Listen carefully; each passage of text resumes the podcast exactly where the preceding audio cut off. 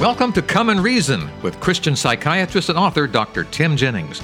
Together, we will reason through complex issues to find evidence based answers that harmonize Scripture, science, and our life experiences. I'm your Come and Reason host, Charles Mills.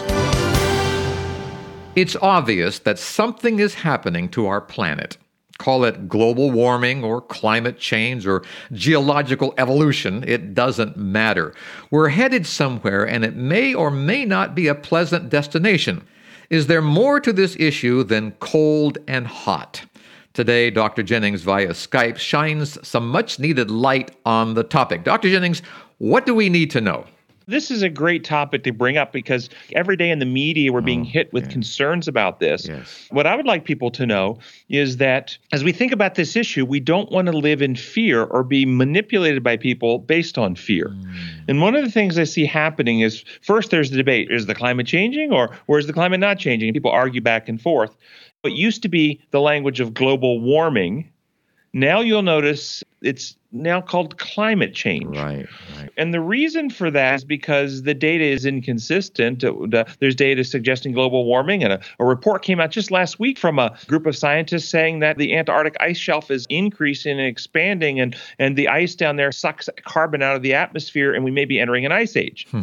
So I don't know that that's uh, mainstream yet, but it's certainly not from the anti-climate change group. It's just a different view on the climate, and and so they've switched gears from simply global warming to climate change, and they tie this directly to human activity for a reason. I think there's an ulterior purpose going on here, and that is there is a, uh, uh, I think, a coalition that wants to subordinate nation states to a overseeing governance of some kind. I'm not going to call it a one world government, mm-hmm. but a treaty of some sort, a coalition of people that manages uh, energy expenditure of nations and bringing us into a collective where we lose our sovereignty and independence.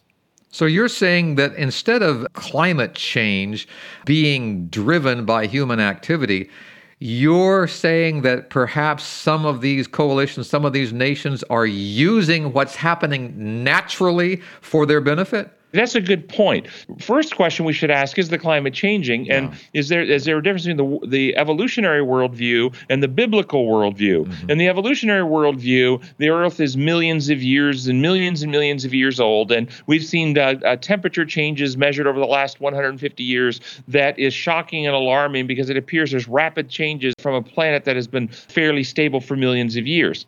From a biblical worldview, there was a worldwide flood five, six thousand years ago, followed by a ice age that the globe has slowly been warming since then. The ice has been slowly receding from the places where it expanded to after the flood. And so there's been climate change gradually occurring over a five to six thousand year period. But that five to six thousand year period is a very shorter timeline than an evolutionary timeline. Yes. So if you change your timeline to millions of years and then start measuring some change, change, it looks quite catastrophic and frightening. And so I don't dispute that climate is changing one way or the other, and I'm not going to argue and suggest the climate isn't changing. My view is that I think the climate is changing, and from a biblical worldview, the Bible actually prophesies that the climate is going to get quite catastrophic before the second coming of Christ. The problem is, do we take a worldview that this world will never be saved by our actions? We can't save it, and it's only going to be saved by the Creator restoring it back to His design. Or do we take the worldview that there is no God, we're all on our own, and that we have to save Mother Earth because if we don't, we kill ourselves? Interesting that you're tying what's happening on this earth to God. Solidify that for us. How is God related to what's happening on this earth as far as weather is concerned? Well, do we believe God is creator or not? So the first question, there are people who don't believe in a God, so it's totally up to us. It's all random forces. And the question of God is just silliness to them. Many of us have a devout belief in a creator God. We see evidences of design, of creation. And so we believe that there is a higher intelligence that put life on this planet. And there's so many reasons for that. And if you believe in the creator God, as I do, then I believe that his laws are the laws upon which reality operate, whether we call them the laws of physics or the laws of health, the laws of thermodynamics, the law of gravity. These laws are constant and their maintenance maintains the operations of nature. Mm-hmm. Now, one worldview, a Christian worldview, is that God's presence keeps his laws and the operations of nature running at a steady state.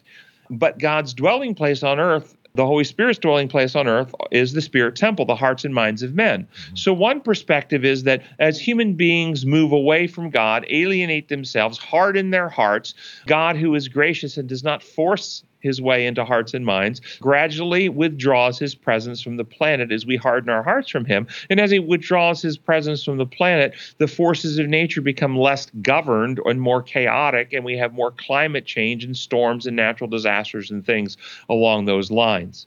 It really comes down to our belief in a God who is the creator God, doesn't it? This is a great point. When we look into nature, whether we're looking at geological formations, we're looking at fossils, whether we're looking at climate change, we can identify facts. Uh, here's a fossil found at this place in Earth's crust, blah, blah, blah. It's a fact. The temperature is such and such at such a time, fact. We have so much ice at this place, fact. You can identify facts, but then those facts are interpreted through lenses. And the worldview lens we hold, if there is no God, we've evolved over millions of years, then we uh, uh interpret those facts in a certain way. If we do believe in a creator God and that this planet is currently not operating as God originally designed, that as Paul writes in Romans 8, all nature groans under the weight of sin, then we see a different process happening. And some, because of their view of God, who believe in God, see that God actively uses his power to bring natural disasters and to cause storms and to cause hurricanes and to punish people by inflicting these things. I think that's a gross distortion because they have a God that operates on principles of the world. As you see God as creator and you recognize that he grants us freedom and that as we harden our hearts, he withdraws and sets us free. And then natural disasters happen because his presence that maintains stability is being with removed. Then we see a God of love and a God of trust and a God of respect that we call out to and say, Hey, Lord, we trust you and we don't want your presence removed.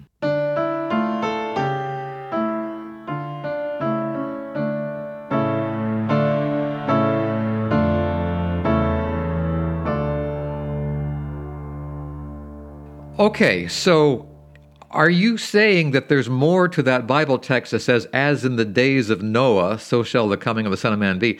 Are you saying that that is not necessarily just talking about the sinful condition of man, but it's also talking about the chaotic condition of this earth as God is withdrawing his protective power? You know, that's a great point because, yes, I think as it was in the days of Noah, there's two primary things happening. One, the human race was alienating itself from God. Right, uh, right. According to the scripture, there was only one righteous man and his family left on the earth at the time of the flood. So the, the population of the earth, other than Noah and his family, had hardened their hearts against the Lord. The Bible says that uh, at the end of time, the hearts of many, the love of many will wax cold, that earth and the population will alienate itself and harden itself against God too.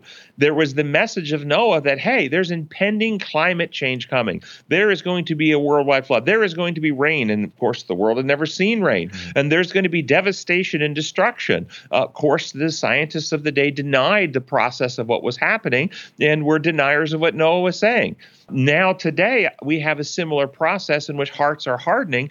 God's presence is being withdrawn, his sustaining, stabilizing influence is being withdrawn, and climate is changing. Scientists, in a certain way, are still deniers. They're not de- denying climate change, they're denying the cause and the reason of climate change. They're wanting to make it based on the cars we drive and things along this lines, rather than realizing that it really has its roots in human beings becoming self centered, hardening against God, and God gradually removing his sustaining presence from the planet. Well, you would certainly agree that we are helping the project along, helping the catastrophe along by our habits of fossil fuels and carbon and all that kind of stuff. Wouldn't you say that? I don't know that that is necessarily true or not true at this okay, point. Right. I think there are elements that we are damaging the environment. I would absolutely say that. Damaging the environment we have certainly done, yeah. and we certainly need to be good stewards of the earth, and we certainly need governance of ourselves as mature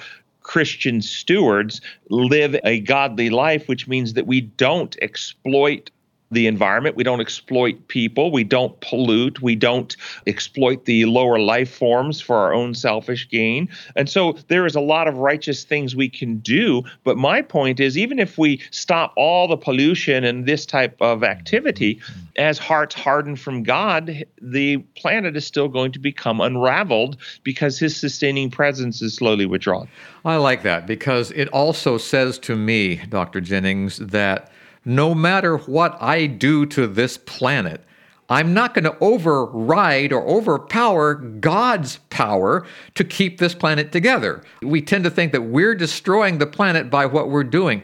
Actually, we're destroying the planet by what we're not doing, and that is looking to God as the power that we need to have keeping this planet together. So, yes, and the root of it is this desire to be self. Yes sustaining. Yes. Uh, there is no God. We can make it our. So in the aftermath of the great climate change of the flood, where all were wiped out except Noah and his family, as the earth began to be populated again, people took the approach: we can save ourselves, and we can build a tower, and we can prevent a flood from ever destroying us again. So it was all self-saving, and so that same motivation is operating in most of the people that I hear that are advocates for for climate change prevention. They're wanting to, you know, build their own towers of Babel in all the mechanisms and actions they want to take that they believe that if we do this, we can save our planet. One of the things that you're seeing in society is various politicians and other people are using these data mm. to incite fear, hmm. terrorize the society in order to get uh, citizens to surrender liberties and freedoms to some structured system that will then control their lives uh, in, in an attempt to save the planet. My message is that we should be good stewards, love our neighbors, govern ourselves well, not pollute, not destroy the environment, but don't expect us to be able to save this planet if we alienate ourselves from the creator who is the sustainer of the planet. What do you say to the people, Dr. Jennings, who say, well, good news, we're destroying the planet. That's a sign of the end. That means that God will be coming soon, so I'm not going to change anything because I want God to come soon. Yeah, I think that's a misguided approach because if you are a destroyer, Okay, you mm-hmm. say, I want God to come soon, so I'm going to do more evil because mm-hmm. the more mm. evil the world becomes, then the Lord will eventually come because the Bible says the world gets evil before he comes. So let's do more evil so we can hasten the day of the Lord. The world is going to, I think, become more evil and more decayed before the Lord comes. And if you go down that trail, you certainly can be part of that process. But what's happening to your heart, your mind, your character, you are not actually becoming in harmony with God and his kingdom. Thus, when the Lord does come, you're likely not to be on the right side of the equation. Wow. Wow. Dr. Jennings is with us today talking about climate change, and he has laid the ball in our court. And we need to recognize what God is doing, and we need to recognize what our part is as well. And he's made it clear in this program.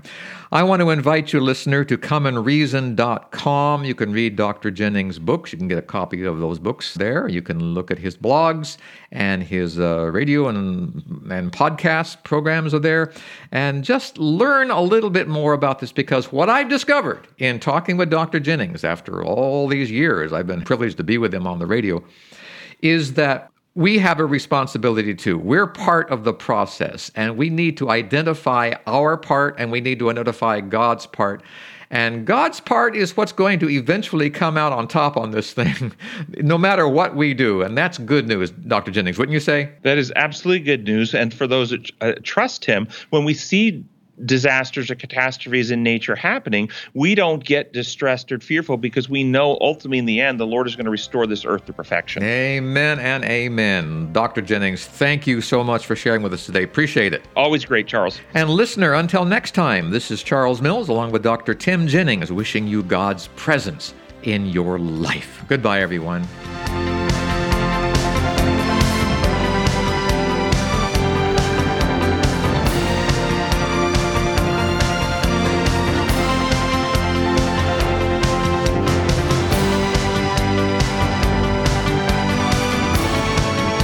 Thank you for spending time with us today. To continue the journey, I urge you to visit comeandreason.com. Here you'll find many excellent resources to help you gain a deeper understanding of the God we all love and serve. That's at comeandreason.com. This is Charles Mills, along with Dr. Tim Jennings, inviting you to join us the next time we come and reason together.